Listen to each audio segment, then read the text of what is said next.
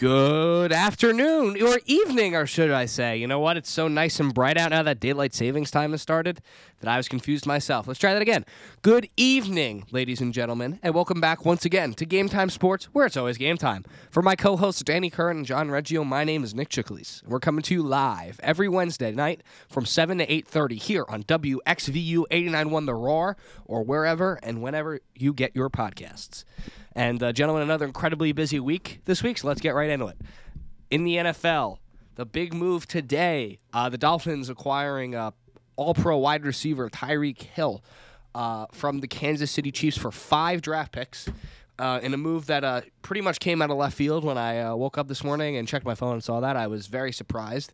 Hill has been a uh, mainstay in Kansas City. Even before the emergence of Mahomes, he was... Uh, A, a big weapon for them in the Alex Smith days. Uh, the Chiefs are obviously a contending team uh, right now, trying to win a Super Bowl. We're a fourth quarter, uh, we're a second half collapse away from going to their third straight Super Bowl. I've gone to four straight A F C championships and are still prob, or if not, they're they're not the betting favorites to win the A F C. They're definitely up there. So, guys, are you as surprised by this move as I am? Yeah, it feels like it kind of came out of left field, but I mean, we were hearing some rumors like a couple months ago about Hill maybe being on the move eventually.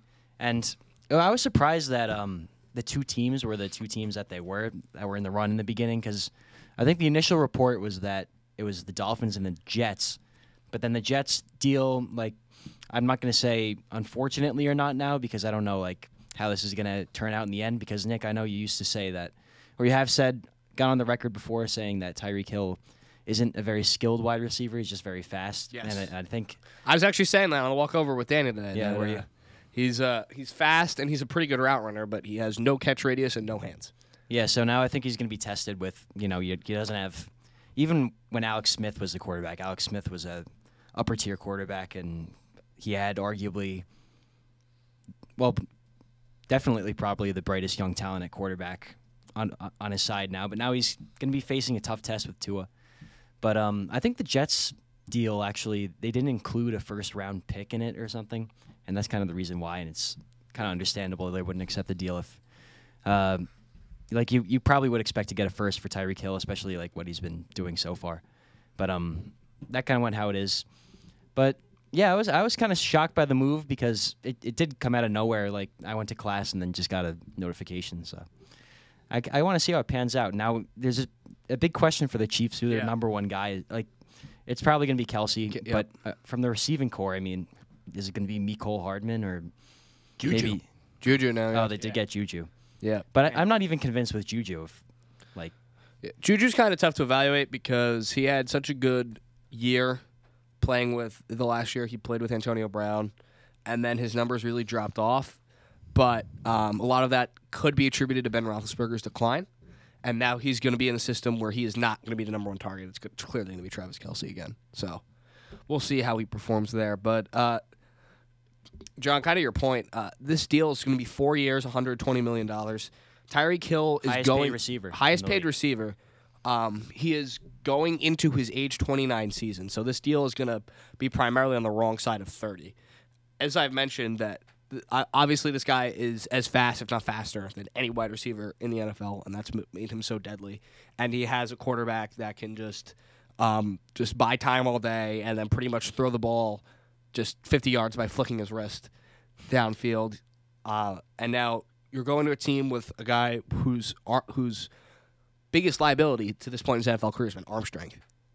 So if you're doing whatever, if you're scrambling down field for three, four, uh, four or five seconds buying time trying to get open, I don't think Tua is going to be able to hit you, first of all. And this speed, his speed is going to deteriorate as he gets past thirty. It's natural. It happens to any athlete, any wide receiver. And I don't think he has the, compl- the supplementary skills in terms of actual like skill ability, hands, catch radius that I mentioned. And like I said, he's a decent route runner. He's pretty good, actually. But he's not at a level of like an Amari Cooper route running where it can make up for deficiencies in other areas of his game. So I really don't like this move for the Dolphins. I don't think it synergizes well with their quarterback, and I think they're going to be stuck paying this guy quite a bit of money for um, deteriorating performance on the back end of this deal. Uh, now, I, sorry, Danny, go ahead. I was just going to say that I do like this move for the Dolphins. I think it's clear that they're trying to build their offense around speed. Um, I know Mike Gesicki is, you know, considered one of the better tight ends in the N F L, but he's also his his forty times also one of the fast faster forty times in the league. Tyreek Hill, obviously, as as we mentioned, one of the faster players in all football, if not all sports. And then uh, rookie Jalen Waddle last year, now going to be second year yeah. player, is a stud. And I mean, I think he set like the, I know he set like the Dolphins record for catches. I don't know if it was an N F L record, but the guy was. Just, I think it was the rookie record for catches. Rookie record, okay. But he was just a machine last year. Yep. So. I think, and then you you can't forget about Chase Edmonds, who they just got from Arizona in their backfield. Yep. So clearly that uh, the Dolphins want to approach this season going going in with an offense that is going to be able to stretch the field, that's receiver position, and has speed all over all over the all over the field. So the one thing about Tua, as you said, he isn't one of the more accurate quarterbacks in the N F L, but the one thing that at least he was able to do at Alabama, which I'm not trying to say college is the same thing in the, as, as the N F L, because obviously it's not. But he was a very good deep ball, ball thrower, thrower at Alabama. Yes, but you have not you have not seen that yet in the N F L. We haven't seen that yet in the N F L. But they just got the tackle from the Saints, Armstead, who I who has, is one of the better tackles in the league, but has a um, injury. He's very very injury prone, so I wouldn't expect him to be able to play all seventeen seasons. But if he's able to go all seventeen, they also have Connor Williams on the at the other side of tackle. So they've kind of shorted up their offensive line a little. So if you can give Tua time and he can feel comfortable in the pocket, they finally settled on Tua as their quarterback. You know, Ryan Fitzpatrick garbage. If I don't know why they got rid of Flores, but they've got their new head coach. If they're going all in on Tua, you got you got him the weapons, you got him the offensive line. I feel like this year is a prove it year for Tua. It's yeah. year three. It's very common in the N F L for people, uh, scouts, to start to evaluate their roster and evaluate their um, their draft class after three years. Mm-hmm. So going into this season, it's it's make or break for Tua. Yeah. I I'm a, I'm a big fan of his. I was a big fan of his coming out of college, so I'm rooting for him. Yeah. I think if the Dolphins' defense can be, you know, solid like they've been in the, the past few seasons, I think this offense has a chance to uh, to be the difference with with them actually contending for a legitimate playoff spot. Me and Nick were talking about this on the way up. I don't necessarily think they can win the A F C East just because many people think the Bills are or have the have the best roster in all of football. So I think that division belongs to them. But I don't see any. Re- I mean, they beat New England twice last year. Yeah. I don't under why why can't they do that again? Um, so I I'm not personally too high on the Dolphins, but I do like this move for them. Yeah. We'll we'll get to more of this later. But the A F C is just so, so much stacked. better. It's this is the biggest parity difference between a conference that I've seen since like. Early twenty tens N B A, when it was like LeBron at a dumpster fire in the East and the West was just war. um, anyway, uh, I you make a good point, uh, a really good point about the um, Dolphins building their offense based on speed, and that is how kind of the Chiefs were a few years ago when they won the Super Bowl. But the overwhelming, massive caveat to that is Tua Tagovailoa is not Patrick Mahomes. And I'm a big Tua guy. I was a huge fan of his at college. I was a huge fan of his in the draft. I've been really stumbling for this guy. But he's just, and this isn't a knock on him. No one's Mahomes. Mahomes is Mahomes. He's one of one. But you need that guy that could, in my opinion, go out, scramble by time, is a threat with his legs, and, oh, yeah, has a gun for an arm and can rocket it all over the field wherever he wants, whenever he wants. That kind of backyard football, quote-unquote, that the Chiefs play really plays into that speed offense. So That's, it, a, that's a very good point, because just one thing that I want to say is, As you as you said, Mahomes is one of one. So the whole, like, I just remember one play that stands out. I believe it was in the Chiefs Super Bowl season where um, they were playing the Ravens at home, and I think the Ravens were up a touchdown in the fourth quarter. It was like fourth down for Kansas City. And Mahomes literally just looked like a twelve-year-old in his backyard running around, running around, giving t- the it, whatever play Andy Reid drew up for Tyreek Hill was not the play. I mean, he the route, the Ravens had it perfectly covered, and Tyreek Hill, the fastest player on the planet, got open, and Mahomes with a cannon on his right arm was able to find him. That type of th- those type of plays you're not going to see in Miami.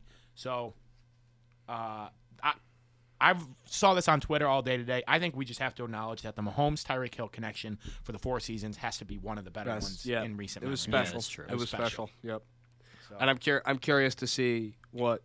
And a lot, a lot of people have said like, uh, like that they're kind of products of the other. They're, they're really gaudy stats. I don't think that, but I am curious to see how each performs without the other. Yeah, um, I, I agree.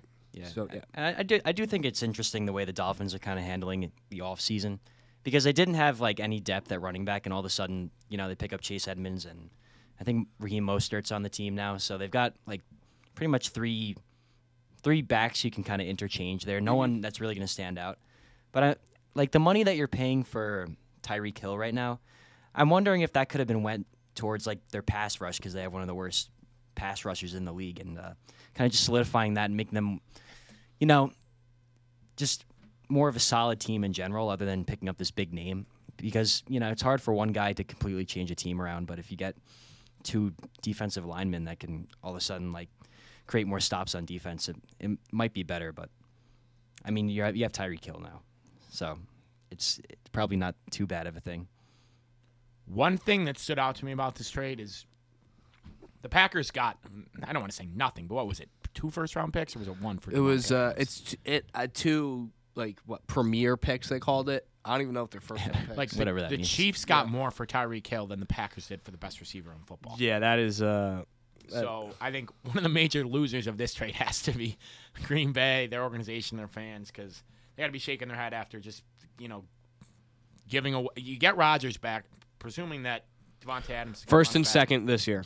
First and second this year, that's it? Yeah. Yeah, that's terrible. I mean, Tyreek Hill is a great – player, but I don't even think he's a top five receiver in the league. When I, in my opinion, Davante Adams is the unquestioned number one. So this is uh, the Packers seem to be one of the major losers. Yeah. Um. The the Chiefs got the Dolphins first. Uh. Got. I think it was five picks. It's uh, a first round pick this year, a second round pick. These aren't the Dolphins' picks since it's twenty-ninth overall. That's a Niners pick. Yeah, that's a Niners pick. That. Yeah. Yeah, that's a. That's a Niners pick from when they traded up for Trey Lance, I think. Yeah. So they have the Niners' first-round pick, the Dolphins' second-round pick, the Dolphins' fourth-round pick, and fourth- and sixth-round picks next year. So, yeah, the Chiefs uh, definitely have capital to either uh, make an additional trade with that or just acquire talent through the draft to reload and get ready to go to contend for another season. And I just want to clarify this real quick, but I think the Tyreek Hill deal is, yeah, four years, one hundred twenty mil. Yep. If I'm the Chiefs... I don't know. Like, Des Bryant tweeted this today, and I know, what does he know? But he was like, the Chiefs, what are you, like, I feel like you, you still got Mahomes, you still got Kelce, but Tyreek Hill just makes that offense so much better. Like, special. Yep. And I would have paid him that much. Like, one hundred twenty million dollars is obviously a boatload of money, but, like, in today's N F L, it's not that much. So, if I was the Chiefs, I probably would have done everything I can to hold on to uh, Tyreek, but... I'm not an N F L G M. Yeah. I'm not an N F L yeah, because Super no one's, Bowl G M. No one's really going to be getting double teamed in the out, Kelsey, of, the, out of the wide receivers. Yeah, but, the receivers. You know, you. Yeah, you're not going to. There's a big difference between having. Juju. There's a big difference between having to like worry about one guy going down the field than so, like yeah. two superstars. I mean, Hardman and Pringle are both fast. They're both like, yeah. faster yeah. of the receivers, but they're not Tyreek Hill. Yeah, they're not. You're exactly right. Uh, I I will say I'd be very surprised if Patrick Mahomes did not okay this in some manner. If your franchise guy that you're giving half a billion dollars did not, like, was not consulted in this at all. Yeah. No, they definitely ran it by him. Yeah. All right. Well, I want to move on because we got a lot to cover today. Uh, so uh, two more big N F L moves I want to discuss. Uh, the Deshaun Watson um, situation seemingly coming to an end here, being traded to the Cleveland Browns. Looks like Baker Mayfield's on his way out of Cleveland, which is something that we discussed maybe possibly happening during the season, but I don't really think any of us thought it was a legitimate threat to happen. Uh, Deshaun Watson going to the Browns. Uh, three first-round picks heading back to Houston. This is the first time three first-round picks were have been sent to one team in the N F L since the Herschel Walker trade, uh, which is, I believe, thirty or so years ago.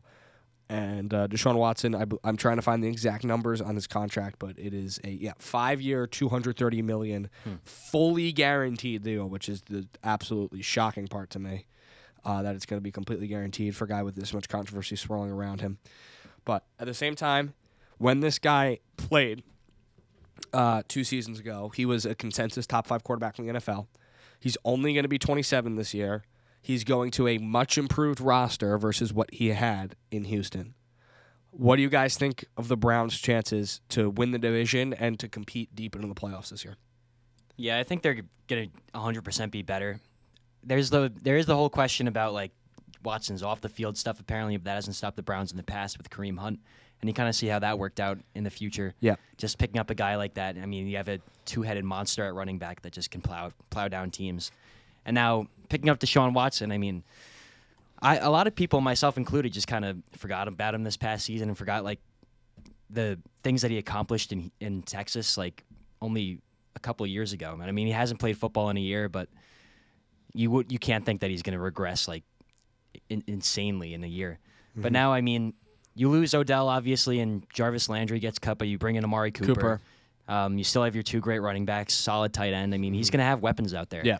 And then, you know, one thing about Texas is he did have, uh, what's his name at receiver? Brandon Cooks. He, well, Brand, yeah, he had Brandon Hopkins. Cooks. Yeah, DeAndre, uh, Hopkins yeah and DeAndre Hopkins. So, like, he had weapons, but, you know, the team wasn't as complete by any means, and he still, like, oh, yeah. True. He's, he still won with them. Well, I mean, versus his last year there after they traded Hopkins, when they, I think they went, they went four and twelve. Yeah. Mm, yeah. Um, but... Yeah, you're, you're exactly but right. They not, did have Hopkins. But it's not like he has nothing in. He did have nothing. You're right. To work with right yeah. now.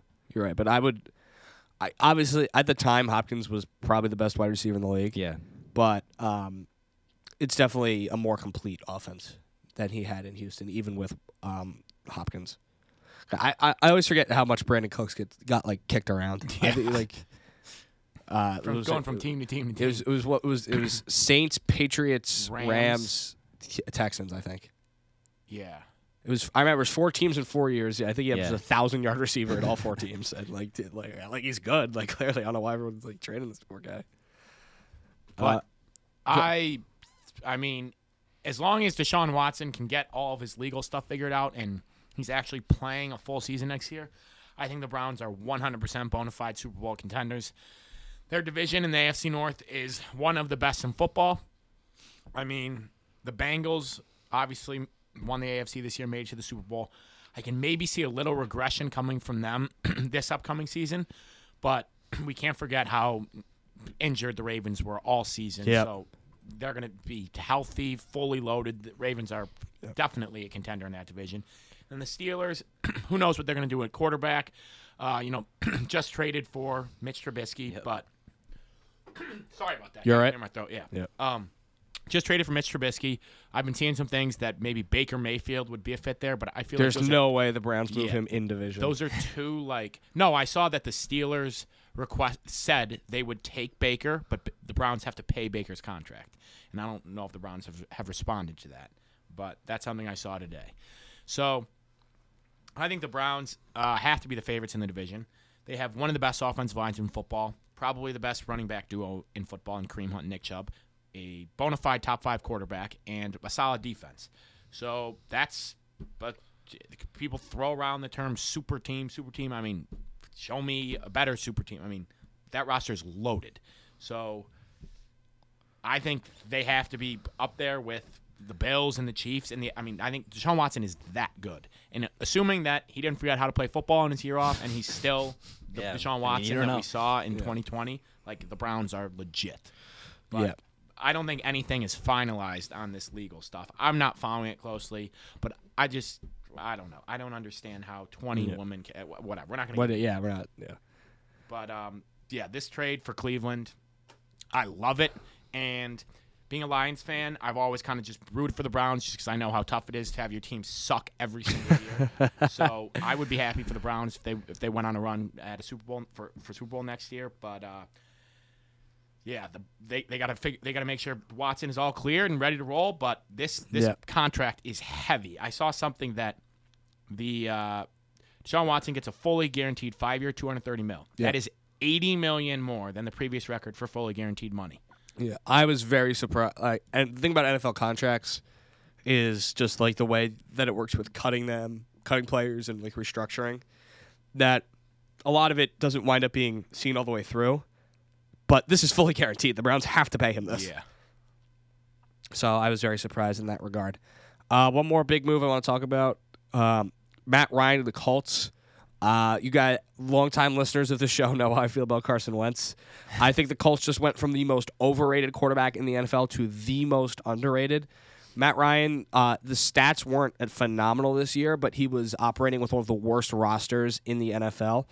Uh, he's played behind one of the worst offensive lines in the N F L for three or four years now.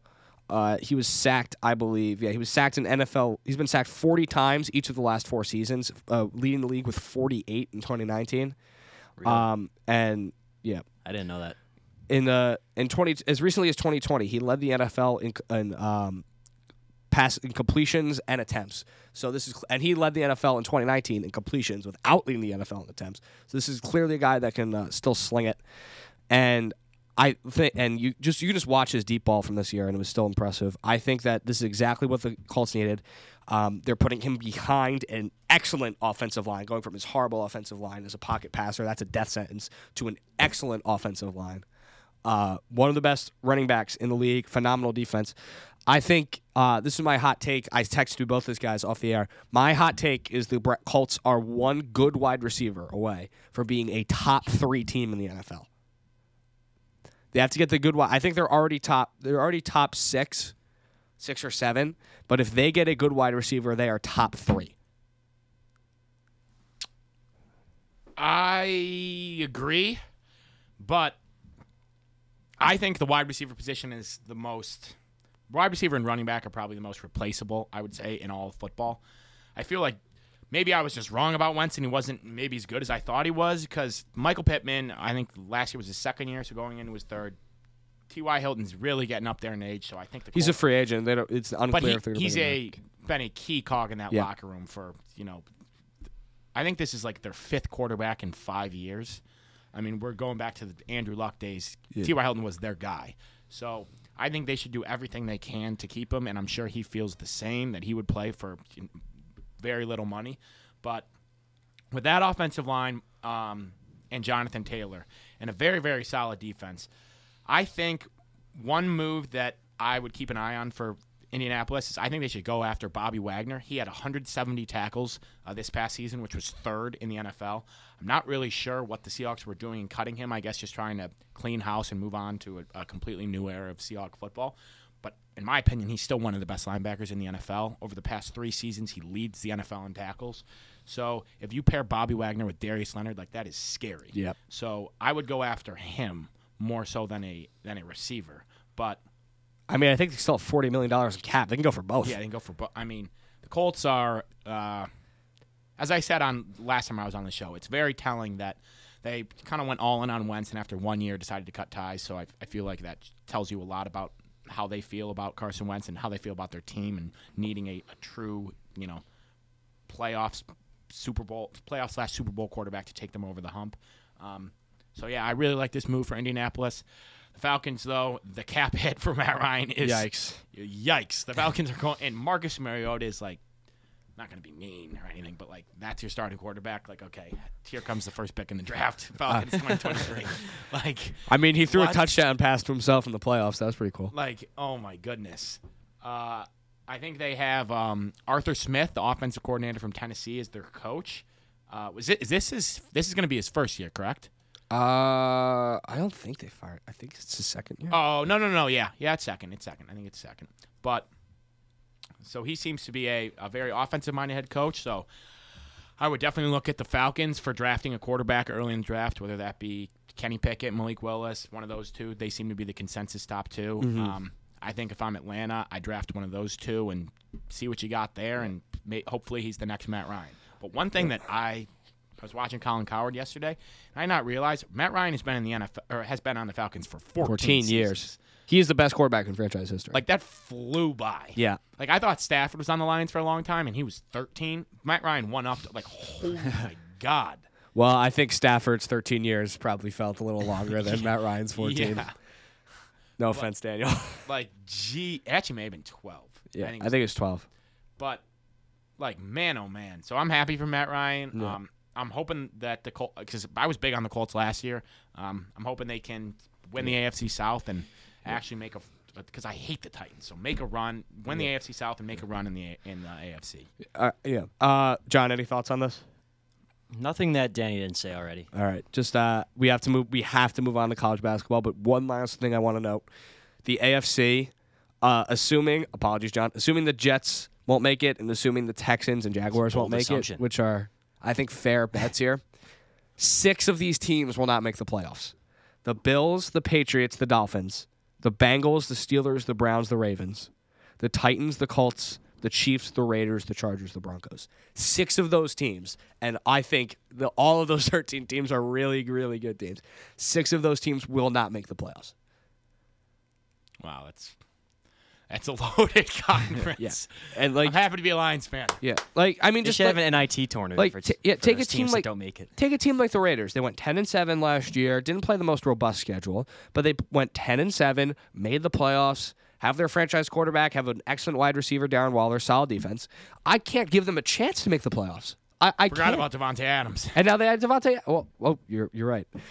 So maybe they do have a chance now that they got Davante Adams. Exactly, proving my point even further. But they like add Davante Adams, and they're they're probably a long shot, right? They have to be a yeah. long shot to make the playoffs. There's two teams. They're the, they're the favorite they're, to be fourth in their, in their I division. I assume the Chargers are. Th- I don't. Vegas favorites. Yeah, I don't know anymore. Yeah, with. That A F C West, my God.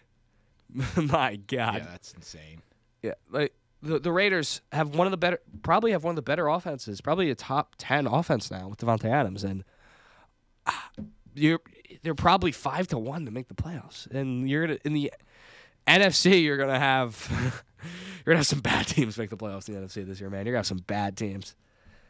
It's, I'm not uh, complaining. Maybe the Leo's back door slide yeah. in. Yeah, maybe the, maybe the Giants fall uh, you-know-what backwards in there, but uh, we'll see. Anyway, March Madness, the tournament, have to get into it. Um, I want to start, obviously, because Where do you start? Uh, I wanna, so much. I want to start. There's so much happened, but since we're sitting uh, about twenty feet from Villanova's main dining room, I think we have to start with the Wildcats.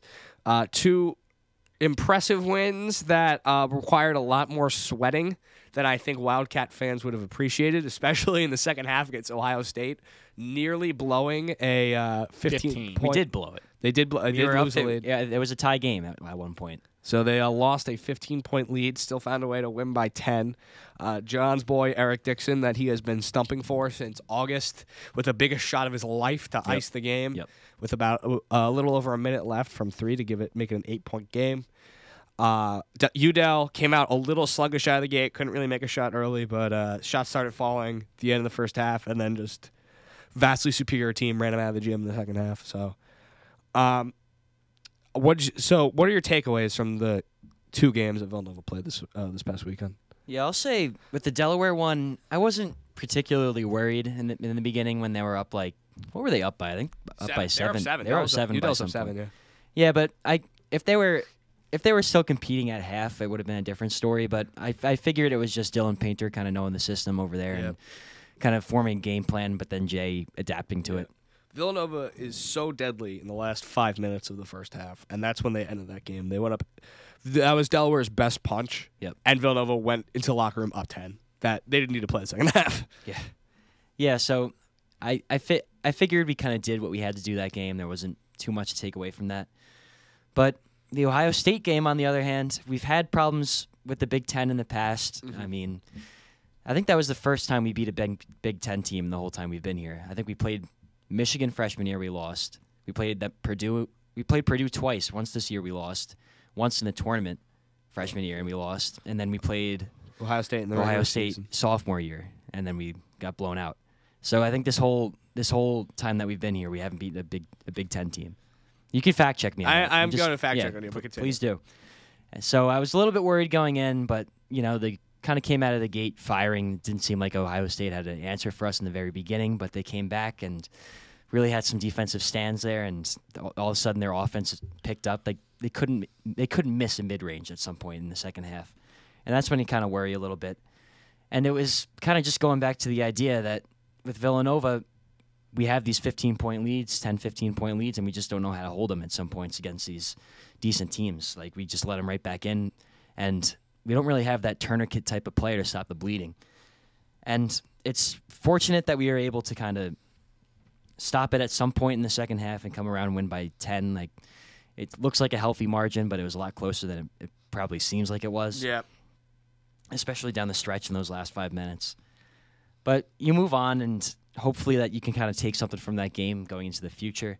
Michigan, a team that, like, arguably shouldn't even be in this tournament, is going and facing off against us. And now, you know, they've got size, and that's the one thing. Yeah, Hunter Dickinson. Hunter Dickinson, their best player, is seven foot one. So it's a, if we can contain him, I think we've got a chance. But uh, there are going to be possessions where you have to just concede a two. So you can't you can't be folding under some of the moments. So if Villanova truly has national championship aspirations, I don't want to put too much stock in the Delaware game. fifteen seed, making the tournament for the first time in a long time. Good win. I think the one thing you can take out of it is Villanova clearly looked a little nervous coming out of the gates. Delaware punched him in the mouth pretty hard, responded like a, a good uh, championship veteran team responds. So you got to give the Cats props for that one.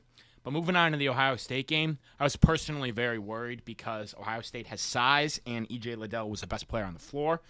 So in March, when you don't have the best player on the floor, uh, that's concerning. And I thought Villanova was going to win, but I thought it was going to be really close. And as we said, the ten-point win, if you actually watch the game, second half was very, very – we were sweating it out as, as Nova fans.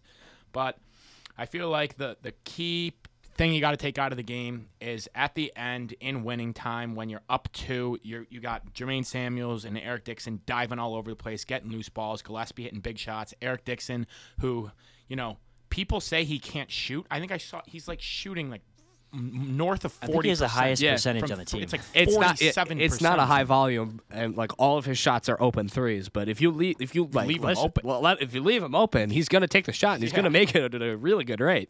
So. One thing I noticed during the season was there there were points where he would have that shot and not take it. So I wonder if there there was like an aspect of kind of saving it for when it counts. Well, he was like there were a couple. Like I get it off get that. it off the scouting report maybe. Maybe two. The games. Yeah, he had two against Ohio State, but he had that shot to take probably three or four times, yeah. and he only took it the two times. And did he only take two or did he miss one?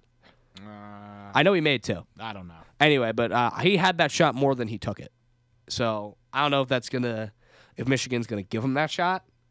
Uh, but, I mean, if, like, he's just, you know, he's been competent and, like, better than competent. He's been making open threes at a really, really good clip. So if he can space the floor, that's huge. But, yeah, like, it's there for him. He should keep taking them. He can shoot. It's not It's not like, you know, like, no offense, buddy. It's not like Chris Arch out there. You give him the open shot and it doesn't go in. But, but one thing, yeah, as I said, the seniors really, or Eric Dixon's obviously not a senior, but you really saw Villanova championship pedigree down the stretch against Ohio State. I feel like a lot of teams would have panicked in that in that moment, in that situation. Buckeye fans getting loud, cut a fifteen-point lead down to two. To be able to respond and, and close the game out like that, that's that's got a championship team written all over it. But I do have to say, um, no, when Nova was up, I think it was they they were up two before. I think Gillespie got fouled to. Uh, and made John, it was never tied, I think. Yeah, it was a two-point oh, game. Wasn't. To make two free throws, to put it to a four, four-point game. Ohio State had like a couple possessions there where they had a chance to, I think, tie the game, and they were getting good looks. They just weren't falling. So that's where I was really holding my breath. But after Ohio State, you know, kind of missed out on that opportunity, Villanova took command. Uh, Villanova basketball, Fortune five hundred company, stepping up when the, when uh, the moment's the brightest. But here's one thing that I do have to say. Caleb Daniels has played phenomenal over the past month, really stepped up, honestly yep. been one of the better players yep, on Villanova's absolutely. team. Brandon Slater. Yep. Zero points, zero rebounds, one assist, two steals, two turnovers, four fouls. You do that uh, tomorrow night, pack the bags, we're going home. That can't happen. Yep. So he's got to play better. Yep. I don't really know how I can beat around the bush. And there's, there's no way I can. He has to play better. When you get twenty from Gillespie, seventeen from Samuels, thirteen from Dixon, and eleven from Caleb Daniels. Game should will, be over. You will get by. It, Michigan is a – I hate them more than anything in the entire world, but they're a good basketball team, and Hunter Dickinson is a very good player. So it's I don't think it's going to be – Hunter Dickinson is a very good player. I don't think it's going to be all Dixon on Dickinson tomorrow. I think Slater is going to have to help. And if he can't rebound, if he can't give you some scoring, I think we might be in trouble. So he has to step up. We've been very high on him on this show all year because he's yep. had a very good year. But he's, he hasn't been playing great yep. in the, over the past couple of weeks. He actually had a, he had a nice Big East tournament, so I don't know what I was saying there. But against Ohio State, that was, yep. he can't do that. You got to stay. He, also, the bigs have to stay out of foul trouble because if Dixon has two, picks up two quick fouls in the first six minutes and Slater's picking up two, we're screwed. So got to stay out of foul trouble. Yep. Got to guard Dick- Dickinson, and I yeah. think we're fine. Just and, stop yeah. him, and we win the game. A lot of, I think a lot of Slater's struggles were foul trouble and just kind of getting out of the rhythm. Uh, as you mentioned, he had four personals, but only played twenty-one minutes. Caleb Daniels had played thirty-four. uh, per reference. He actually played the second most minutes of the. He played yeah, tied for second most. Only Samuels and Gillespie played more. Um, but yes, I absolutely agree. I said on the show last week that if he's a ten a night guy for Villanova, that's a championship team, and he had as many points as I did on Sunday. So uh, definitely can't have him do that again. And uh, like as a team, Villanova shot well, but that is because um, I I've ripped on this guy a ton on this show. That is because mostly because of Jermaine Samuels stepping up and having a, a, like a, a career game. Honestly. Uh, Biggest performance I can remember out of him. Seven of nine from the floor, seventeen points, eight rebounds. That is, like, he's had better statistical games. The twenty-nine against Marquette stand out, but when you consider situation, that's probably the best game of his Villanova career. And uh, I, if he does not play that aggressively, and we've talked about him needing to play aggressively on the show many times, I don't think Villanova wins that game. So I am really grateful for that, but Justin Moore's got to shoot better. Colin Gillespie, um, Like, he made some big shots at the end and was perfect, eight of eight from the free throw line. But he's got to shoot a little better, I think. He was five of fourteen. So, um, I don't know. I think the like the nature of this tournament is, like, traditional wisdom is that as you go deeper, the opponents get better. I think Ohio State is probably a little bit better of a team, is probably a better team than Michigan, but the matchup is very challenging due to the size that Michigan has. But I don't think uh, Dickinson is as good of a player as Liddell. Uh, so... Yep, I'm feeling I'm feeling cautiously optimistic, we'll say, for Michigan. But uh, this is, again, a team that will pose a real challenge. Uh, when my mom asked me before tip against Ohio State, "What's your prediction?" I said close win. Uh, that's what I'm going with again. This is this is gonna this is not gonna be easy. But Villanova plays Villanova basketball, and they should win. Yeah, we're. I think you're gonna have to look for the double team down low when Dickinson's in the post because um, I know against Ohio State, um. Their big guy, I forget his name. It was like Zay something. It was him and Liddell would go in the post sometimes, and then uh, on Dixon.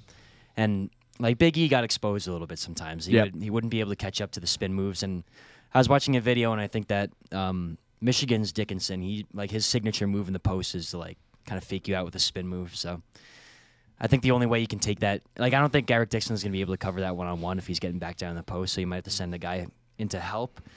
So I don't know. I think Michigan's like a decent three-point shooting team, so I, I, th- I imagine there's going to be guys, thirty-four percent guys as a team. Yeah, I imagine there are going to be guys open on the perimeter sometimes yeah. if we're sending the help. Yeah. So, you know, that's where they could, that's where Michigan could thrive if they start hitting the three. I, I don't know if Dickinson's going to have a huge game because uh, obviously a lot of your game plan is going to be going around, kind of stopping him. Mm-hmm. But um. They're they're an eleven yeah. seed for a reason. They yeah, have had, they were seven fourteen for a reason. Yeah, they had good wins, but um, I think this whole season, Michigan. I'm gonna I'll knock on wood, but I don't think they've won more than two games in a row the entire season. I read. I remember so. This is their first time winning back-to-back games in like a month and a half. Yeah. Uh, they won three games in a row, uh, towards the middle of their season against Maryland, Indiana, and Northwestern. So. All right, so once. That is not the strongest yeah. schedule of opponent there either. The one thing that I think, or there's many things Villanova has going for him tomorrow, but one thing that stands out to me is I would rather walk across the street to Jake Nevin Fieldhouse and take all the teams playing in the A-League and put them up against the Big Ten. I'd, I'd take the A-League. Um, the Big Ten is an absolute joke. They suck. Okay? Wake me up. I, we were we were in our mom's t- – with a, we had a binky in our mouth last time the Big Ten won a national championship basketball. Okay, so they're a horrible conference. So Michigan, here's one thing that I said going into the tournament. Everyone was so high on I, the Iowa Hawkeyes and the Tennessee Volunteers. Tennessee underseeded. They're a one. They're a one seed at best. Uh, number one, two seed at worst. Get out of here! Like, oh my! I, I picked Richmond to beat Iowa, and I picked uh, Colorado State, which obviously Michigan beat them, to beat Tennessee. So. As soon as somebody gets – and also, everyone starts hating on Michigan. How are they in? How are they in? Boom, Sweet sixteen. So go against what the public thinks. Michigan, I don't think they're a great basketball team. They were seventeen and fourteen in the regular season for a reason. I don't think they yep. deserve a spot in the tournament. They yep. definitely didn't deserve a spot. I saw the first four, yep. Um, so as, if Villanova plays well tomorrow and they don't just have the one game that scares us all where they just go seven of forty from three. Yep. They just make shots and don't turn the ball over and – contain Dickinson to the best of their ability, stay out of foul trouble. Yeah. I really don't see a way in which, unless Michigan comes out scorching hot and shoots seventy percent from three, I do not see a way in which Villanova loses. All right. Um, Danny, uh, those are impressive upset picks. But since you missed the show last week, do you want to share with our listeners uh, what your national championship oh, yeah. game was, that you're uh, since you're so proud of your bracket? My national championship game was the Connecticut Huskies beating the San Diego State Aztecs. And how many games did those two teams win combined this They weekend? Won zero. They both lost. I didn't do any money on my bracket because I wanted to have fun with it. And because last year I was so mad when Illinois lost because I had money on my bracket, and I just wasn't going to go through that this year. So I went crazy, picked a ton of upsets, had Miami in my Elite Eight. Boom, that's what I'm talking about. Um, but, yeah, it's uh, the tournament's been crazy fun so far, and I'm just so happy to see the Big Ten just, mm-hmm. you know, uh, blank the bed. I'm, I've just loved every second of it. Mm-hmm. Um, and I hope it, I, they got – they're the best conference in the country, bro. Look, what are you? Come on, the Big Ten, they're the best. Two teams in the Sweet sixteen, and if Saint Peter's can take care of business, there'll be zero going to the Elite Eight. Um, so, yeah, I've loved the tournament. It's been a lot yeah. of fun. Let's uh, continue to root against the Big Ten. Uh, yeah, one last note against Michigan about Michigan before we move on. Um, this Hunter Dickinson isn't like a guy that you could just hack, though. He's no. not a big guy that you can just hack. He shoots eighty percent yeah, from the good, line. He's a good foul shooter. And uh, they do have decent depth in scoring. They have ten, they have four guys in double figures. Uh, the Eli Brooks, Davante Jones, the starting backcourt, and then forward Caleb Houston. Houston, I don't know, but yeah. He actually only, this guy only shoots, uh, Houston. Houston only shoots thirty-eight point five percent from the floor, though, so not an efficient score. Uh, I want to talk a little bit about um, that Houston-Arizona matchup. Because Before, wait, Hope, before we go on to that, sorry, can I say one ahead. thing? Sure. One last thing about Villanova. Jermaine Samuels has, me and Nicholas have been very uh, tough on him all yeah. year. But he has stepped up. You have to give credit where credit's due. Like, past month, he has played the type of basketball that he is capable of, where he's aggressive, he wants the ball, when he gets it, he looks to score instead of instantly looking to pass. But one thing that I want to see from him tomorrow is the amount of times where Jermaine Samuels will have a wide-open three, and he just won't shoot it, and he'll do that pump fake and drive. I want to see him shoot it more, because he's a good shooter. He can knock him down. I get it, he can, because he's so big, so athletic, he can get to the rim, which I like. Has that little pump fake move. I just, when he gets the ball down low, take it up strong, and I want to see Jermaine let it rip from three a little, because he can make him.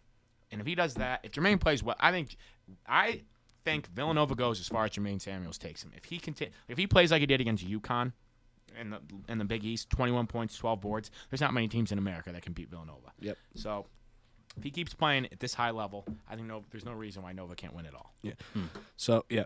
Want to talk about Houston, Arizona, because obviously um, should the Cats take care of business, that's who they would get in the Elite Eight.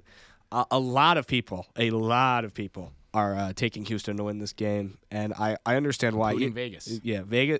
They're are they? F- no, no, no. But okay. most people would assume that one versus five. Five, yeah. They're all. Yeah, they're Houston is uh, only catching a point and a half.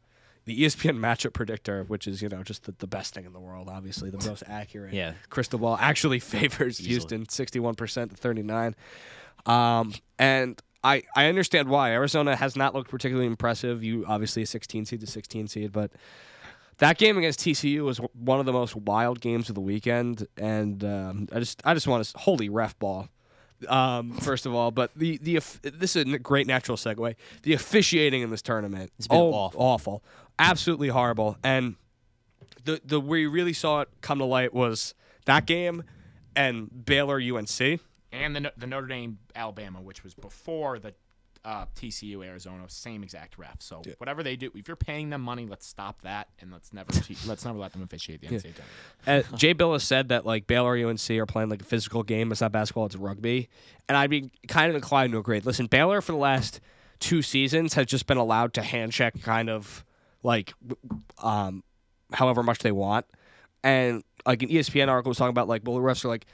Like the like, it's like how are the officials like supposed to call foul on if on every possession if there's a foul, uh, dude? This isn't men's C League intramural basketball in Jake Nevin Fieldhouse. This is the N C A A tournament. If Baylor is fouling on every possession, call a foul on every possession. It, you're not gonna be able if you're getting hand checked and your like hands are getting slapped like the U N C players were uh, against Baylor. You're gonna turn the ball over every time. That's basically what happened in the second half. I think they had thirteen second half turnovers. So. You you got to call the fouls, and I, I just I can't believe the ending of that Arizona T C U game where uh, regulation. I'm sorry, not the end of the game. The end of regulation where whoever T C U had the ball, bring up the ball, just got mugged. Like, just got straight up mugged, and they called nothing. And if the Arizona player who stole the ball was paying a little closer attention, the game would have ended right there. But uh, he ran out of time on his dunk instead of trying to lay it up or throw a floater. Uh, so, yeah, just absolute ref ball. But Houston has really impressed me so far in this tournament. Uh, a really just dominant win against Illinois. Um, and they are such a good... The, The Cougars are such a good defensive team. They don't score a ton, but they are so good defensively that a couple offensive spurts throughout the game are going to be enough to carry them to wins on most nights. Uh, they like they played in the uh, A A C, which is not a slouch conference by any stretch, and uh, they I believe they beat Memphis. I know in the title game, their only losses this year are Memphis, at S M U, at Alabama by one point. Uh, and versus Wisco and um, at Memphis. So two against Memphis and then three against the rest of the country. So this is a really good team. Uh, this is the best team Arizona has seen in the tournament so far, obviously. I think pro- this is, I think this team is as good as U C L A. This is as good of a team as Arizona's seen in a, in a minute here. So I like the Cougars' chances to upset, but at the same time, Arizona just has so much size. They're one seed for a reason. They have Uh, a bunch of guys who can score the ball for you. I'm not going to go so far as to say as I predict an upset here, but uh, when you have a guy like Mathurin who's just so dominant, uh, it's it's tough to pick against them, but I think they're in big... If they play the game they played against T C U, they're going to lose, and not by two or three points. They might get blown They might get blown out if they play the game they played against T C U. Yeah, Nick, I liked your, I liked your point about the refs there and kind of the two-sidedness we've seen about it. You've seen people, you know... Some refs call every single thing, others don't call anything. And that brings me, like this morning I was watching the infamous video of Bob Knight in, in nineteen eighty-five throwing the chair onto the court. I don't know if you guys seen that. Yeah. But I remember but I, I remember him doing that and he got a technical. Or like, he, no, he got a technical and then did that. But like there was a big debate. Like the refs got together to try to decide if they should throw him out of the game for that. And imagine if that happened today, like you it wouldn't even like get it. They would just go straight to ejecting him. Yeah. yeah. So I think either... I think either you should let the game be played as the Bob Knight style and, like, don't call anything or call everything and uh, kind of play the game exactly to the rule book. You don't find some weird thing in between because that's where the ambiguity starts, and we've been seeing a lot of ambiguity in, in these games in the tournament. So that's kind of what I have about that. But I, I will say that this uh, the upper right is kind of where my bracket is correct. I predicted Arizona and Houston, and I predicted Houston to actually win this game, so I'm going to be sticking with that. I know last week P J wasn't very fond of fond Arizona, of Houston. Of Houston yeah, yeah uh, Danny, P J said last week that uh, Houston should be a bubble team. Yeah, he said that Houston basically shouldn't even be in the tournament. He had him getting upset. But, you know, every every single advanced metric likes, and say what you will about advanced metrics, I I think in some instances it works. Mm-hmm. Like, I think in baseball it's it's completely accurate to an extent and yeah. uh, very helpful to build a team around. In basketball, maybe it's a little bit different. But I said it last week, Houston was number four in the net, and they were five seeds. So take that how you will. I think, that personally, that they are were underranked, and we've seen that coming in today. Yep. So um, I still like them in the matchup. And I think I remember saying, I've been saying it for the past month, I don't like Arizona. I don't think yep. Arizona's played in, incredible competition this season. And when they have, they've they've found roadblocks and uh, have stumbled. I mean, you played T C U to the to the very last, to the buzzer. And that's a mi- that's a middle of the pack Big twelve team. Yeah, and that's a team that arguably shouldn't have even been in the tournament. Like if they win, if they lose two two extra games, one extra game, they wouldn't even be in it. But so now you're running kind of into a brick wall Houston team, and uh, not a brick wall, but a very formidable yeah. Houston They're team. They're in trouble. Arizona's yeah. in big trouble.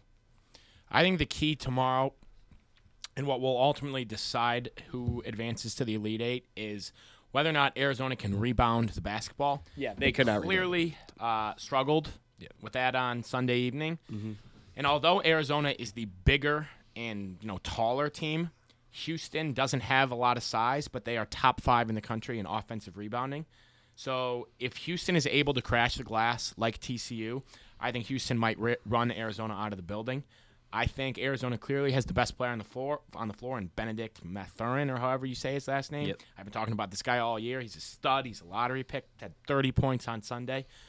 As I said, I think having a guard that's the best player on the floor in March goes a long way. So I'm not, I'm not going to come out here and say Houston's going to blow him out, but I do think Houston's ultimately going to win the game because I think the athletes of the Houston Cougars are just going to be able to rebound the ball at a uh, a very efficient elite clip tomorrow. tomorrow evening.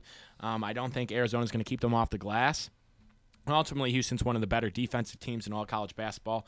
I think their on-ball pressure will uh, frustrate Arizona tomorrow night, and I think Houston wins in a close one. But as far as it goes for Villanova and who we should be rooting for, I think you got to focus on beating Michigan first. Michigan. I don't think this is a situation where you like yeah, should be really I rooting agree. for either team. I, I think both these guys I don't are think really you, tough. I don't think you're excited about a date with either of these teams. Yeah. It's not like during Michigan and Tennessee where I I was Michigan, Michigan, Michigan, Michigan. I like I know, Danny, you're not super duper high on the Vols, but they won the S E C for a reason. They beat Kentucky for a reason. They won all those games for a reason. And I didn't want to have to face them a second time. So I was very big on Michigan. I, I don't really think I'm going to be pulling for either team too hard uh, should Villanova win. Um, Yeah, but I'm going to take Houston in a close one. Let's get like a triple overtime game where like yeah, they got, everybody's got to play tank. forty-five minutes. Yeah. Maybe. Uh, yeah. yeah. Triple overtime. Yeah. Uh, anyway.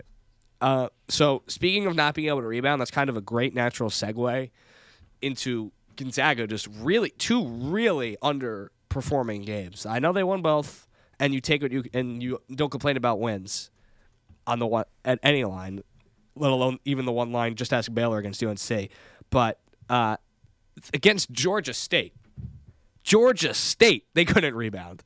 They were giving up offensive rebound after offensive rebound after offensive rebound. And I said to my friends I was watching the game with, if this was anybody, if this was like any like actual serious tournament team, Gonzaga would have been on fifteen points at halftime because they just could not get an offensive rebound. They could not get a defensive rebound to save their lives. And they couldn't really rebound against Memphis either. They were down ten in the first half. Uh, did come back to win the game. But uh, as I predicted, Memphis was a tough one there for the Zags. Have another good opponent in Arkansas coming up here. But uh, they have to be better on the glass. And I am shocked that they struggle so much considering that uh, with the pairing of Holmgren and Timmy. Of with getting rebounds. I mean, Chet's like Chet can like touch rim basically standing, yeah. and he's not he's not like one of these like unathletic bigs. He's like very athletic. Yeah. Um, I think tomorrow I'm gonna be. I'm one of those people that, you know, respects Gonzaga as a program and don't call them Mickey Mouse, whatever nonsense people say, and don't play anyone, blah, blah, blah, and watch them get exposed in the tournament, blah, blah, blah. So I, I, I eventually want Gonzaga and Mark Few to get over the hump and actually win a national championship.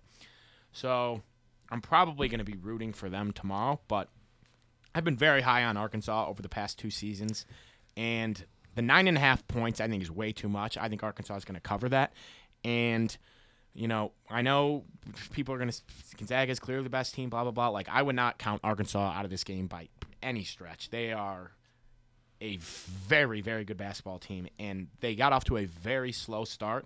The past two, th- like, two and a half months of the season, they were one of the best teams in the country. So I don't think Gonzaga wants any part of Arkansas, but ultimately I think Chet and Drew Timme are the two best players on the floor. Um, so I'm going to take the Zags in a close one, but – I kind of feel soft making that pick because I really want to take Arkansas in an upset, but I just think, I think Gonzaga's, I think they're getting back to the Final Four. Yeah. One thing I've noticed. I, uh, sorry, sorry to cut yeah, you no, off there, ahead, John, but uh, I, I think, I the way Gonzaga's been playing, Texas Tech would beat them if they played today, one hundred percent. I love the Red Raiders. They defend so well. Memphis. Sorry, continue. Yeah, I mean, one thing that I was just gonna say was that this year in particular, the one seeds all seem kind of vulnerable, like. No one really stands out particularly. Like you, sometimes you would have a team that would just, you know, they're going to be making it to the Final Four completely. But in this case, I mean, Arizona, we just talked about them. Gonzaga has not looked great. Baylor's already out, and Kansas is, they got a pretty easy draw, and they didn't beat Creighton by all that much. Nope. And now, I mean, Kansas basically has, if they beat Providence, they kind of have a bye to the Final Four, playing a ten or an eleven seed. But you know, I'm not, I'm completely unconvinced on Kansas. They can definitely lose that game if they play it. So, it's just it's it's really up for grabs this tournament. That's one thing I've noticed, and uh, kind of just love to see it. Yeah. Like Gonzaga down ten at half. I mean, you guys know I've been very high on Memphis, so I wanted Memphis to play anyone. Like, give Memphis a date with Kansas. Memphis would run them out of the gym. So I'm upset that Memphis had to play Gonzaga, but Memphis showed how, you know, they're a good basketball team, and they were peaking at the right time. Penny Hardaway had them running.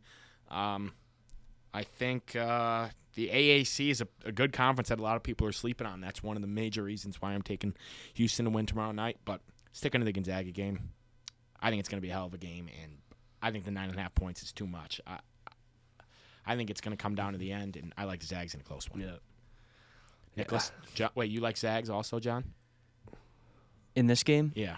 Yeah, yeah. it's like, hard to bet against. Cause even if, even though we've seen them yeah. be vulnerable, I think they're still the best team in this tournament yeah. right now. I like the Zags in the close one as well, but I'm actually going to flip on my bracket here, and I say I think you say they're going to lose to Texas Tech in the Elite Eight. On my bracket, I have them cutting them all down. So, uh, yeah, they have not impressed me so far. And God, I was just thinking to mention John point, John's point to your point about Kansas, and I know that Villanova wasn't a one seed, but just that if you put Villanova in Kansas's path for a second, Texas Southern first round, two conference opponents uh, in Creighton and Providence that you've um, beaten multiple times, and then uh, either a ten or an eleven seed in the Elite Eight. That's oh my lord. Anyway, uh, I think it's time that we got to the belle of the ball, Cinderella. Of course, the Saint Peter's Peacocks of Central Jersey, shocking the world and taking down uh, uh, Oscar Tshiebwe and Kentucky in the first round before uh, really handling Murray State. They they never trailed in the game uh, to set up a uh, really difficult matchup with Purdue there in the Sweet sixteen. Uh, what's impressed you guys so m- most so far in this tournament about the Peacocks? Honestly, the most impressive thing is winning the game in overtime. As yeah. soon as, against Kentucky, as soon as Saint Peter's didn't close that out in regulation, I think overtime clearly favors the better team. And I was just like, hell of a run, Saint Peter's. Way to give Kentucky a run. But I really didn't see any way they were going to win. And then Kentucky jumped off to, I think they were up like four points early on in overtime. Saint Peter's obviously clawed back, so I was just very impressed with, with that aspect of their run. But also, as you said, Murray State, I mean, clearly there's no argument there that they're a top twenty-five team in America. Um, they were one of the hottest teams in the country. I think they'd won like eighteen or nineteen in a row. So to be able to take them down, I think by double digits, wire to wire, is very yeah. impressive. Um, I mean, I, I saw some s- stuff on Barstool that like Saint Peter's, the, their program, like their pra- their Uh, weight room, they weren't allowed to blast music while they were late lift, uh, weightlifting because the Philosophy one oh one class was literally right behind them. And then uh, in their practice gym, someone shot a jumper and the rim fell off. So um, just very impressed with Saint Peter's. As I said, I hate the Big Ten, so I'm a big Saint Peter's fan on uh, Friday night. So hopefully they can beat down on Purdue. But unfortunately, I don't think Saint Peter's has anyone that's going to be able to guard Jaden Ivey. Yeah. So it's going to be tough. Yeah.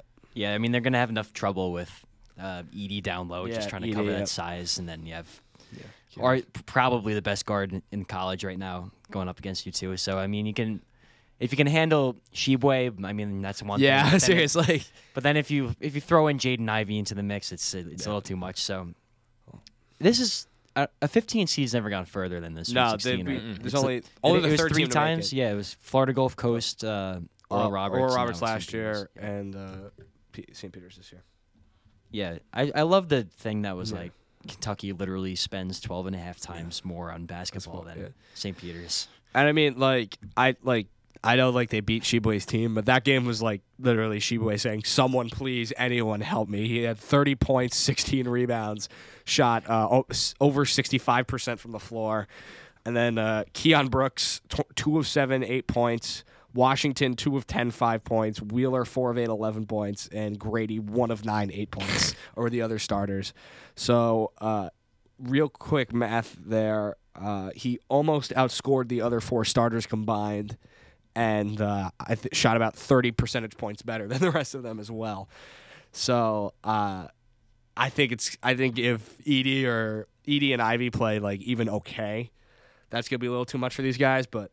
Unbelievable job. Hats off to them, as everyone's mentioned. Um, I mean, listen, they'll give them a chance against Kentucky, so why not? Why why can't they beat Saint Peter's? Yep.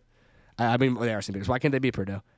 So who's? But yeah, I, I love the quote from their coach that uh, we're five guys from New York and New Jersey. We're not afraid of anybody. Yeah, that's funny. Let's go, Jersey. Let's go. I'm looking through their roster right now, and they have two guys from. They're both from Senegal, and they both went to the Patrick School, which is the same school that Kyrie Irving went to mm. on the roster. Mm, yeah. So maybe they have a pipeline to Senegal yeah. starting to form. Yeah. When yeah. To, Dan, to your point, when Kentucky takes the lead with forty-nine seconds left, like you're thinking, okay, good try. And then they tie the game, force overtime. Yeah. Down four in overtime, okay, good try. Win the game. Yeah. So I, this team is not out until they're out, out. Until it hits triple zeros and their season's over. Yeah. So uh, I I I want to see them give Purdue a game. I want to see them scrap, claw, and fight as they have been. So we'll see. Hopefully they continue to do so. Should we move on to – we forgot about Texas Tech Duke. Should we move on? We will move on to that uh, after this, the top of the hour station I D. Villanova University's W X V U Villanova. Online at w x v u dot villanova dot e d u, on air at eighty-nine point one on your F M dial, or stream us anytime, anywhere on the Radio F X app. This is Father Peter, and you're listening to V eighty-nine point one, The Roar. Medicaid and CHIP offer free or low-cost health coverage for children and teens. Hospital and doctor visits, prescriptions, shots, and more are covered. That's peace of mind for parents if a child is sick or gets injured. And parents may now be eligible for Medicaid, too, even if they've applied in the past. Enrollment is always open. Visit insure kids now dot gov or call one eight seven seven kids now. Paid for by the U S Department of Health and Human Services. All right, we're back. Texas Tech and Duke. Uh, Duke was an absolute uh, war with uh, Tom Izzo for the last time. Those uh, ma- last time matchup between Izzo and Coach K, the most matchups in the tournament by any two coaches. I believe that was their sixth game. Yeah. Uh, in the tournament against one another. Uh, and uh, Coach K's group really uh, showed a lot of fight down the stretch, uh, and uh, winning that game against a quality Michigan State opponent. However, um, I want to say this: a lot of uh, a lot of um, analysts were saying that Duke was showed like a championship, like the, like the freshman grew up there and like championship medal and all that. Um, no. Like, obviously impressive to win that game. It's a good opponent, but it's it's Michigan State. They had a bunch of really embarrassing losses in the middle of the season that had them down to a seven line. And I like I don't think that's like them growing up, quote unquote, and the freshmen are no longer freshmen. No, they're still freshmen, and it has never been more disadvantageous disadvantageous to be a freshman in the tournament than it has been in this tournament, where the entire field is so old and so experienced due to COVID. So I don't think they've grown up, quote unquote, and uh blossomed into a championship tw- team, quote unquote. Um, but I don't want to detract from the impressive win there against Michigan State. Um, yeah, I was I was pretty impressed with Duke down the stretch, because Michigan State Michigan State kept throwing punch after punch after punch, and uh, Paolo Banchero just was the best player on the floor for the entire game, and down the stretch he was uh, pretty much unguardable. Um, it was. Phenomenal basketball game. Both teams really played well. Um, everyone talks about the N B A and elite shot making. I thought there was some pretty good shot making in that game. Uh, to get you an exact um, stats, uh, yeah, Duke shot fifty-seven percent from the field. Uh, Michigan State shot fifty percent from three. Uh, so not a lot of turnovers in this game. Both Duke had ten, Michigan State had seven. Um, it was pretty close the entire way, but a nice win for Duke. But as far as the Texas Tech game goes, Texas Tech is known for being one of – they're probably the best defensive team in all of college basketball. Yeah, number very, one in Ken Pom. Very physical. Uh, they can rebound the ball. Uh, their big guy had, I think, fifteen points and fifteen rebounds against Notre Dame, but also Notre Dame's weakness is, is rebounding. A lot of te- – Vegas obviously likes Texas Tech. It's their favorite to win. I feel like a lot of people are uh, kind of on tex- Texas Tech um, this season, and specifically uh, this tournament. But I'm going to take Duke in this one. Uh, I haven't been that high on Duke from the middle of the season to the end. I kind of just – I thought the A C C was kind of just – they were kind of coasting through a, a, a weaker A C C this year. But, I mean, if you want any coach in March Madness, I think you want to want – Mike Krzyzewski has more tournament wins than any coach in the history of the sport. Um, I know it's his last dance, so all the Duke players are going to want to go out and win one for co- win a title for Coach K. I don't know if Duke has, is a championship team, but I do think they're going to set up a potential game of the year with Gonzaga Zaga. in the Elite Eight. So I'm going to take Duke in a close one. Yeah, I like Texas Tech in this one, actually. Um, Duke at times at their worst. I'm throwing it back to, I guess, the U N C game, because that was one of the biggest moments when they lost to U N C.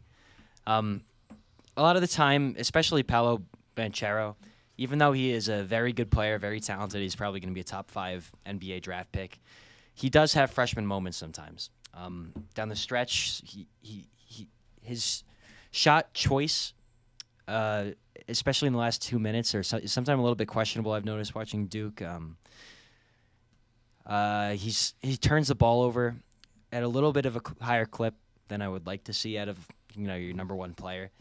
And Texas Tech, people say that, you know, they're they're all defense. They're one of the greatest defensive teams probably in the entire tournament, but um, their offense is a little bit iffy. I mean, they put up ninety-seven in the first game, and albeit they put up fifty-six or whatever in the next one, they're still a very good, even underrated offense. And Duke, their their defense isn't great.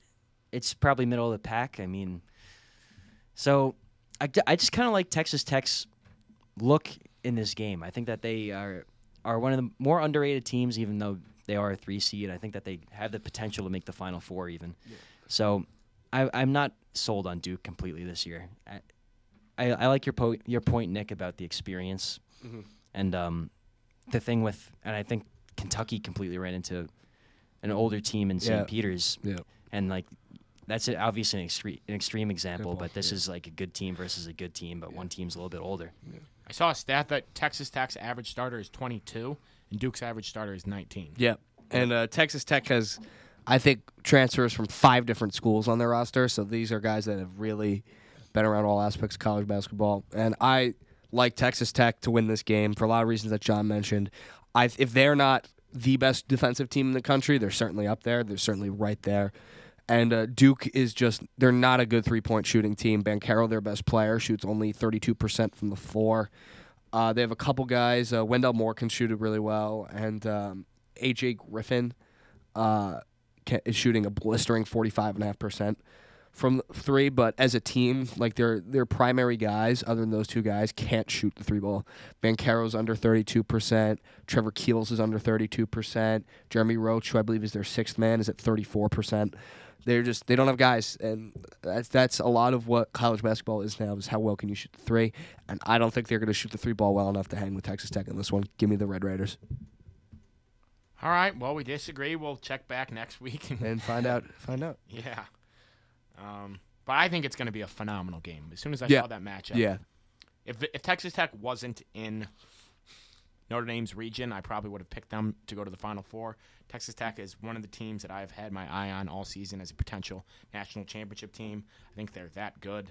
Um, and they're obviously, as Nick said, very experienced. I believe one of their players is a transfer from Oral Roberts, so he went yeah. on that run last year to the Sweet sixteen. But you guys both made very good points about Texas Tech. I think, um, as I've said multiple times just on this show tonight, I just think having a guard that is the best player on the floor and Paolo Banchero goes a long way. And I think as long as he has a good game, I like Duke in a close one. But it's going to be – hopefully hopefully Villanova wraps up a W before the start of that game so we can lock in for Texas Tech. That Duke. Is fair. Yep. And I thought that one thing with Texas Tech going into this season, like they lost their coach, Chris Beard, and I thought that he was a, a great coach. Phenomenal. And you see him you see him on Texas right now. I mean, under Shaka Smart, I don't think Texas won a tournament game. They yeah. did. But now, you know, they take down Virginia Tech, who, you know – You're you're supposed to win that game. It's six over eleven, but a ton of people were taking Virginia Tech. And yeah. no one liked you because you were Texas in the tournament. You didn't prove that you can win, but you went in and, and you beat them pretty convincingly. Yeah. And then you run into Purdue, and like that's a whole different thing. But I think they're in a – like Texas is in a pretty good spot. But, I mean, Texas Tech, I guess it's program culture now. It's kind of built in, like, ever since um, that – they were in the championship against Virginia, right? I mean, uh, since – Who? Texas Tech. That Texas was the national Tech, championship. Yeah. yeah, the national championship game. Since that since that game, I mean, they've looked like an elite program. Virginia should have lost so many times in that tournament, but that's kind of the nature of the tournament. But the one that really sticks out to me is the incorrect call in the Auburn game. That would have won me my bracket pool, and I'm still bitter to this day. Sorry, continue. No, I've said kind of what I got to say yeah. there. Speaking of Shaka, Shaka Smart. Smart um, Marquette looked awesome on, on Friday. Yeah, they really, really fought hard. Showed up ready to play. Um, yep. So I like Marquette against uh, – Against um, uh, against Kentucky on yeah, Friday night. Yeah. uh, anyway, uh, they they would uh, have yeah they would have been playing Baylor. Um, I know Shaka Smart rightfully deserves a ton of credit for being the V C U coach to take that team first four to Final Four. But these are his last tourna- six tournament results. Lost to thirteen seed, lost to ten seed, lost to eleven seed, lost to seven seed, lost to fourteen seed, lost to eight seed. And those are all the first games, I believe, that he appeared in. So six straight losses to no team seeded above seven. And uh, four of those six are double digits. And I know that, obviously, like, first four to Final Four is unbelievably impressive. But at the same time, how many tournament games in a row is this guy going to have to lose before you realize that maybe something is up here? Yeah, coaching in the tournament's a different breed than coaching in the regular season. Gotta, I mean, quick turnaround. Gotta be able to pre- prepare your team on a short notice against a team that's, you know, you're used to just drilling in conference play, playing all these teams in your conference all season long, and obviously in your conference tournament. And you just gotta flip the switch and go on and play a completely different style of basketball, and it's tough. And maybe Shock is not a uh, N C A A tournament caliber coach, but you also do see a lot of coaches that struggle like Shaka and then end up figuring out and turning around. So I, I wouldn't count count him out just yet. Yeah, his culture's interesting to say the least in the in the program. I mean, dude's on his hands and knees coaching the game, and then um, like I remember when Marquette came to the Pavilion and beat us this year, like, he acted like he literally won the lottery or something. Like, yeah. After that game, like, he was. It wasn't even after winning the game. It was like during cutting the, the lead too, to yeah. two with six minutes left. It looked. It looked He's like just going crazy. Yeah. And imagine Jay Wright going onto the floor and doing that, and like yeah, th- and can't. thinking we're as we would be nowhere near t- the program that we are right now no. historically no. if Jay Wright kind of acted like that no, with his teams. Not. So, you know, it's it, it's one thing to play for those regular season games and be like, oh, we beat Villanova, we beat Villanova, and then okay, you can beat us and then get bounced by thirty-two. In the first thirty-two game. To a uh, middle of the pack A C C team, and a below average year for that conference. Congrats, yeah. guys. And I, I mean. And then Jay Wright will go and beat Kansas in the regular season, and then act like it's like, just like there's still work to be game. done. There's still work to be done. Yeah, Shaka Smart. Yeah, Shaka Smart reacted more intensely to cutting the lead to two with six minutes to go in a regular season game in February than Jay Wright did to a national championship buzzer beater. Yeah, and I think that tells you all you need to say about those two coaches. He's passionate. I don't care what you get. I mean, yeah, I there's understand. a difference. There's a difference between passionate, at, like, like Bob guy, Knight. Bob Knight's passion, but Bob, I don't know if Bob Knight's the best example there, buddy, uh, choking out one of his players. Kevin Willard is passionate. Dan and, Hurley. Yeah, d- d- d- I meant Dan Hurley, not Kevin Willard, excuse me. I mixed up my Big East opponents there. Dan Hurley is passionate, and besides the game where he was wrongfully ejected against Villanova, I think he toes the line pretty well. But it's not he's not two-thirds of the way to center court screaming, jumping up and down on every single play. He doesn't make one of his assistant coaches' entire job to be, hold up a little whiteboard like that says that. number of deflections. I mean, think of the elite coaches, like recent coaches. You yeah. got Coach K, like Coach Cal, Roy Williams. Like Coach Cal is insane, by the way. He yeah. doesn't go – he's not like Shaka Smart, though. Uh, yeah. Like he, he he's like – Like Jay knows the, the the culture like in his program, and, yeah, and, and Jay's, Jay's not calm. By, Jay's not yeah, calm. Not, by the way, have calm. you seen the way he treats the refs? He's not calm. But there's a different there's a difference between like being calm and and acting like a like you're a dog on the floor, like when you're when you're playing a team and cutting a lead to two. So like, yeah. like there's a there's I don't know. You, you he, expect some level of reservation, some level of cool. Yeah, level I, I don't want to sound I don't want to sound like the old guy. Oh, there's no, you can't have fun as a coach. No. Like yeah. Like there's there's a there's a time and a place for it, and I, I think I think there's a way to toe the line yeah. between passion and just like abs like like in, like you you're a coach, your your goal is to win championships, and while like the, cutting the lead to two at, at Villanova is a big play. The, the Houston coach, the Houston yeah. coach, he's all business on the floor, but then you see him in the locker room after with his shirt off dancing with the team. I yeah. think that's I think that's different. From the, Mi- Shaka the Shaka Miami Shaka coach Smart's that uh, the, the the Miami coach yeah. What's his name? Jim Larinaga? Yeah, that watching him dance. Uh, with, yeah. By the way, that quote that he had about uh, not the entire country not wanting to see Charles Barkley without his shirt on yeah. uh, was, was hilarious. Uh, but yeah, I'm not a Shaka Smart guy, clearly. And uh, clearly the N C A A tournament isn't a Shaka Smart guy either, because uh, that's six straight times he's been shown the door there immediately. So uh, moving on. Uh, I still, I don't know about Danny. I think you're out. Are you out of Final Four teams? Or, no, I still have Nova. Still have Nova. John, how many do you have left? I have, let's see. I had Gonzaga, Purdue, and then Nova, Iowa. So I've got three. You got three left. I also have three. I have Gonzaga, Kentucky, uh, Great job, Peacocks. I'm not even. I'm honestly not even mad. Like, that's awesome. The the Central Jersey, uh, yep. the uh, C- Jersey City school, um, beat the uh, the big bad Kentucky Wildcats, Nova and Kansas. So I still up three. So guys, do you want to try and update our Final Fours here based on Let's, who's left? I think we cover the last three Elite Eight games before. The last three Elite Eight games? Yeah, quickly. Quickly. Okay, go ahead. Just Providence, Kansas, Iowa State, Miami. You mean Sweet Sixteen? Or yeah, sorry, Sweet Sixteen. Okay, yeah, Kansas, Providence. Um, Providence has. Uh, surprised me so far in this tournament. I know they've played South Dakota State and Richmond, but my critique for the entire season has been Providence has played the level of their opponent. That has not been the case so far in the tournament. They have played way above the level of their opponent, and they've cruised to two pretty comfortable victories as a result. Uh, Kansas, on the other hand, had a real tough time against Creighton. Creighton was fighting with them the entire way, uh, but that's what Creighton does. They fight, but they were they were dinged up. They were without their uh, seven-footer, I think, for most of that. For most, Kansas? No, no, no, no. Uh, Creighton. Oh, Creighton, yeah. Two of their starters. I Two of their starters uh, missed time in that game. Uh, I can't believe I'm going to say this, but I really like Providence's chances to win this game. If you if you asked me this question last week, I would have laughed at you. But uh, just so, seeing how they played so far, really like Providence. But I don't know, something with Kansas and, and Bill Self in March is that they just kind of fall backwards in these situations that are really advantageous towards them. So I would not be surprised if Kansas. I'm going to pick Kansas. But I think the game's going to be a lot closer than it would have been if you had asked me this a week ago. I despise Kansas basketball. And I have been very high on Providence for uh, – obviously they won the Big East. But my point about annoying Villanova fans around here is that uh, – yeah, as both of them do the air quotes, Villanova is – Jay Wright is God. He cannot be criticized. Villanova is – the best program in the world. They're the best, just one hundred percent excellence. And that infuriates me. So when people from Villanova say, Providence sucks, they're winning every close game. No, W's a W. There's no pictures on a scorecard. So everyone says Villanova would clap Providence. Villanova played phenomenal in both games against Providence and barely survived. Providence is a very good basketball team. Everyone, the hottest upset pick of all time was South Dakota State beating Providence. I had Providence my Sweet sixteen. Unfortunately, I had the Aztecs taking them down now because I had the Aztecs beating Kansas. Kansas got lucky because the Aztecs would have beat them uh, because Creighton wasn't two missing, two starters missing, and the game came down in the end. Kansas is a fraudulent program.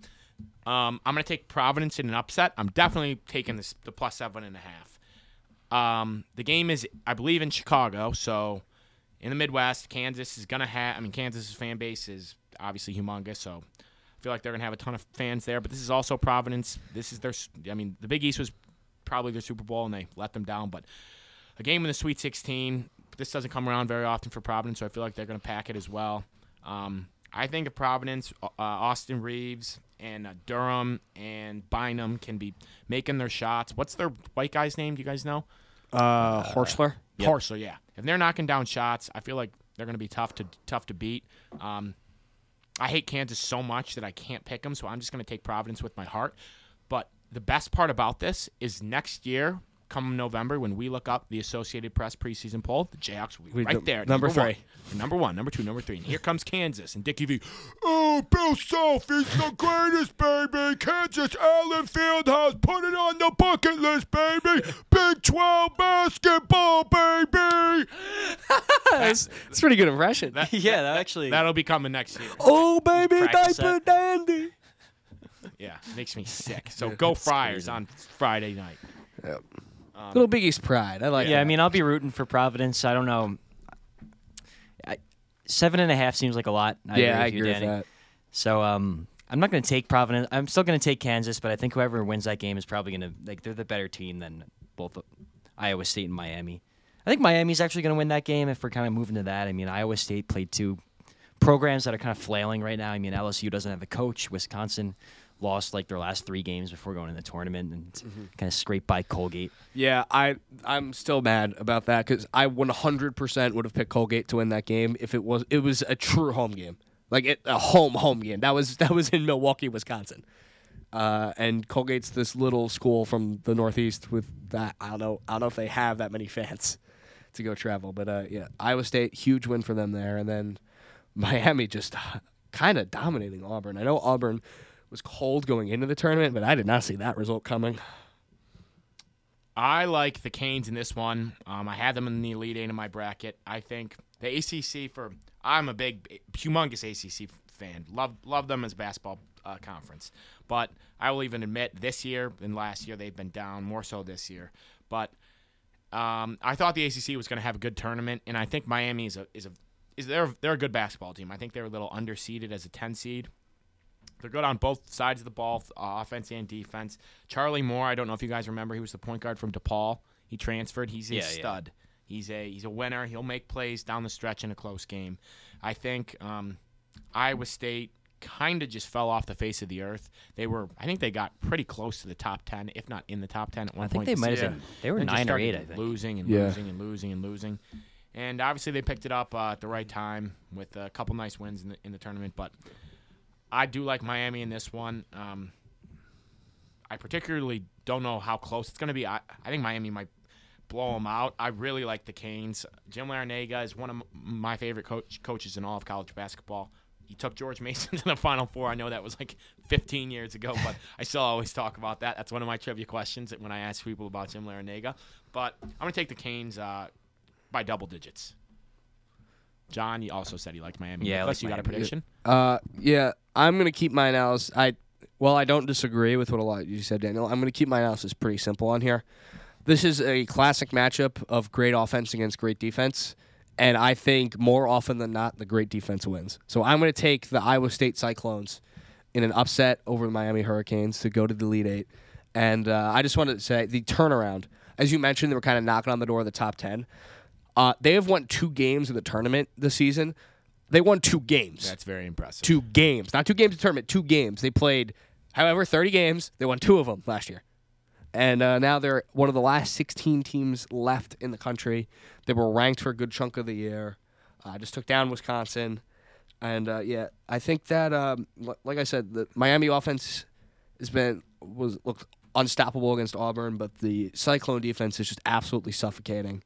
Uh, they do. Sh- they struggle to score, and if they do lose, I think that's what's going to get them. But uh, I just simple. I think good offense more often than not beats good defense. I like the Cyclones. Oh, I read. I also read. Good defense beats good offense. Excuse yeah, me. Yeah. I read somewhere. I think this is the. It, it was either since the nineties or since the year two thousand, but this is the first natural disaster team yeah. matchup. So the Cyclones versus the Hurricanes. Hurricanes yeah. it's like, it is in like twenty years. So. Yeah, our friend. Shout out to Caleb cool. McCurdy for speaking this matchup into existence. Uh, Cyclones versus Hurricanes. He was very big on this from the start of the tournament. Nicholas, my computer just died, so can you look this up for me? But is Iowa State, uh, their coach, is he in his uh, first year, second year? Uh, I mean, I think it's hard to keep your coach after you win two games, so we'll see. Regardless, yeah. um, whoever their head coach is should be Big twelve Coach of the Year. If they give it to Big uh, Bill Self, which I assume they will, that's a joke. But whoever Iowa State's head coach is deserves Coach of the Year. But it's his first year. First year? Yeah, you take twenty twenty-one to present. Yeah. He needs He was to be U N L V's coach before yeah. this. Okay. He has to be Big twelve Coach of the Year. Moving on to our last Sweet sixteen matchup, which I think outside of probably, I mean, obviously Villanova and then the Duke Texas Tech. This is what I'm most excited for. Tar Heels of North Carolina versus the Bruins of U C L A. Uh, I also think I said Kansas is fraud, fraudulent. I think U C L A also frauds. I have not been high on them all season. Uh, I think Armand, Armando Bacot, the big man on North Carolina, will be the best player on the floor. That's right, not Johnny Juzang or who's their other guy? Jaime Jaquez. Jaime Jaquez, no. Push them aside. My name's Armando Bacot, and I'm here to mess stuff up. I'm coming to the Elite Eight. So I like North Carolina. I like the Heels. The game's in, in Philadelphia. Um... I'm looking to try to get a ticket to this game. Hope because just because I I like passionate fan bases, and the Tar Tar Heel chant is probably my favorite on all sports. Uh, maybe outside of Go Green Go White, Michigan State. So I'm gonna take the Heels in this one. I'm uh, U C L A's favored by two and a half. I'm gonna take the Tar Heels by double digits.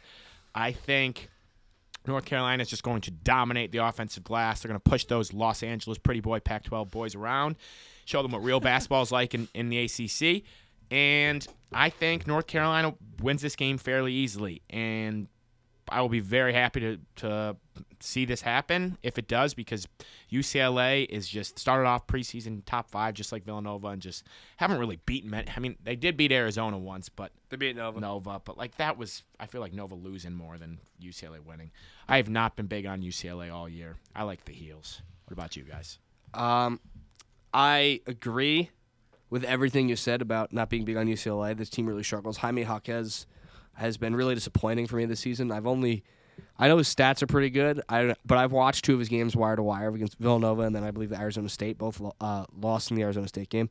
I was not impressed at all. He doesn't score efficiently. Um, he doesn't create great looks for himself, and he the difficult shots he takes, he doesn't make an exceptional clip. But I am going to go with U C L A for two main reasons. One is Ball Baycott is a phenomenal player. He is not a good free throw shooter, and that very nearly cost them the game against Baylor, his poor free throw shooting. I think he was something like seven of fourteen, seven of fifteen in that game. And uh, no one no one on Carolina shoots above forty percent from three. The only one, there, there's one guy who, like, uh, Anthony Harris, who's, like, shooting a blistering sixty percent from three, but he barely plays. And I, th- I think he's actually hurt. But uh, none of their starters shoot above forty percent. No rotational players shoot above forty percent. So I think uh, shooting from two, uh, shooting from behind two lines, the free throw line and the three-point line, are what's going to doom the Heels and send U C L A to the Elite Eight. Yeah, I think it's it's it's a toss-up in my opinion. Um, but I'm I'm going to go with U C L A just because I, I have it in my bracket, and I also think that U N C is just kind of out of steam. I think they've kind of used up all their good wins this year. I know that's just a, it's stupid analysis, but you kind of need stupid analysis sometimes in this tournament because, you know, you could pick Saint Peter's for the same exact reason over Kentucky.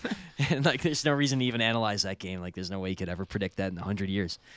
But um, I, I agree with all your points, and uh, it's going to be a very close game. I don't think I don't think that U N C is going to completely run away with it. Like, they showed they were vulnerable against Baylor. But then again, U C L A is also – a little overrated. I think we all, all kind of agree with that, and they have been since the beginning of the season. Um, yeah, so I'm just going to go with U C L A over the higher, just being the higher seed. Also, Caleb Love, North Carolina's point guard. I think he's a very good player. He is he very. Hasn't had a uh, monster season by any stretch, but I think uh, guard play wins in March, and having him on your teams can take you a long way. And then also their three-point specialist. What is his name? Uh, my God, why am I blanking on this? I'm trying to look it up, but uh, whatever. He's number forty-four, white guy with the headband. He can shoot. Oh, Brady, yeah. Brady or something. Bra- Brady Manick or Brady what? Brady Manick. Brady Manick. Yeah, Brady he's been Manick. really good for yeah, them. He's good. So if he's knocking down shots, stretching the floor for North Carolina, yeah. I mean, they can pretty much just play beach volleyball because U C L A's not going to rebound over yeah. Baycott. He's I think he averages like fifteen, sixteen yeah, boards fifteen. A game. Yeah, I and think yeah, they got their hands full. Obviously, I like Heels yeah, big. Ma- Manick getting ejected was what turned the oh Baylor my game. God, yeah. But uh, yeah, the the I will say the three halves, three and a half halves that he Manick has played, I think uh, U N C's like up a cumulative sixty points, so they've certainly been playing really well. Uh, we'll see how much that momentum carries over weekend to weekend. But uh, I st- I still going to pick by my stand by my U C L A pick, but uh, I think it'll be a, another close one. I was at the North Carolina-Virginia A C C uh, quarterfinal last or two weeks ago, and that was one of the most – I get it, Virginia's not a great team, but not terrible. That was one of the most dominant performances I've ever seen. And ever since then, I've been like, all right, I'm picking North Carolina for my yeah. bracket.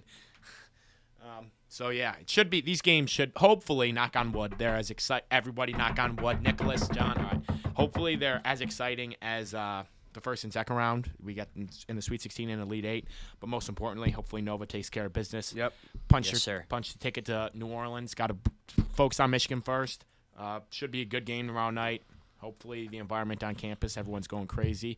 Um, we'll see what happens. I switched my test from tomorrow tomorrow evening so that I'm able to watch the game. Yep. Um, let's go Cats. Baby. Let's go Cats. And uh, I great last note. Just want to say our trip to New York was so much fun. Why not take a trip to New Orleans and see what happens? So let's go, Cats. Thank you all for listening. Uh, for John, for Danny, uh, we'll be right back here next week, uh, breaking down the, this last weekend, uh, the second weekend of the N C double A tournament, hopefully talking about a Villanova Final Four matchup. But again, knock on wood, got a, a lot of business to take care of first. So for Danny, for John, this is Nick. Game Time Sports, where it's always game time. Go Cats!